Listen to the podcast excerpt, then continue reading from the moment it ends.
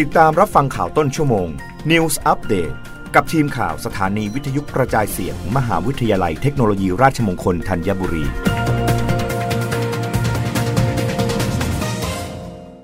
รับฟังข่าวต้นชั่วโมง โดยทีมข่าววิทยุราชมงคลธัญบุรีค่ะ รัฐบาลสนับสนุนโครงการเด็กไทยว่ายน้ำได้ หลังพบการจมน้ำเป็นสาเหตุการเสียชีวิตอันดับสองของเด็กทั่วโลก โดยเด็กไทยอายุต่ำกว่า 15 ปี เสียชีวิตเฉลี่ยปีละ 780 คน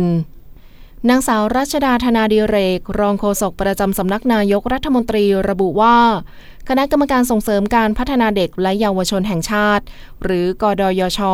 ที่มีนายจูรินลักษณะวิสิทธิ์ รองนายกรัฐมนตรีเป็นประธาน เห็นชอบแนวทางการลดปัญหาการเสียชีวิตจากการจมน้ำของเด็ก และเยาวชนไทย สอดรับกับมติสมัชชาสหประชาชาติ ที่ต้องการป้องกันการจมน้ำของเด็กทั่วโลก ตัวเลขจากองค์การอนามัยโลกพบว่า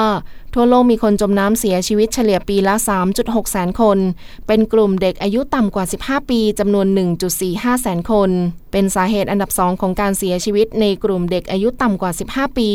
รองจากเยื่อหุ้มสมองอักเสบ ขณะที่ในภูมิภาคอาเซียนการจมน้ำเสียชีวิตสูงเป็นอันดับสองของโลก และในช่วง 10 ปีที่ผ่านมา ประเทศไทยมีคนเสียชีวิตจากการจมน้ำ 3.6 หมื่นคน เฉลี่ยปีละ 3,614 คน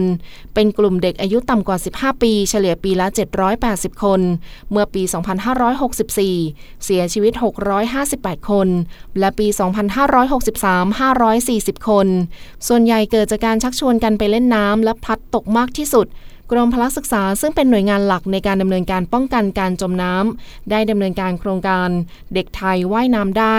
เพื่อให้เด็กมีทักษะการว่ายน้ำเบื้องต้นที่ถูกต้อง และรู้หลักการใช้อุปกรณ์ในการช่วยชีวิตผู้ประสบภัยทางน้ำซึ่งเป็นการลดอัตราการจมน้ำของเด็ก เฉพาะปี 2565 มีเด็กต่ำกว่า 15 ปีเข้าร่วมโครงการจาก 77 จังหวัดรวม 9,311 คน รัฐบาลขอความร่วมมือผู้ปกครองให้ความสำคัญ ในการป้องกันปัญหาเด็กจมน้ำเสียชีวิต ส่งเสริมให้เด็กมีทักษะการว่ายน้ำและการเอาชีวิตรอดจากการจมน้ำได้ ในส่วนของภาครัฐจะมีการบูรณาการการทำงานอย่างเต็มที่ เพื่อไม่ให้มีการสูญเสียจากการจมน้ำอีกต่อไป รับฟังข่าวครั้งต่อไปได้ในต้นชั่วโมงหน้า กับทีมข่าววิทยุราชมงคลธัญบุรีค่ะ รับฟังข่าวต้นชั่วโมง News Update ครั้งต่อไป กับทีมข่าวสถานีวิทยุกระจายเสียง มหาวิทยาลัยเทคโนโลยีราชมงคลธัญบุรี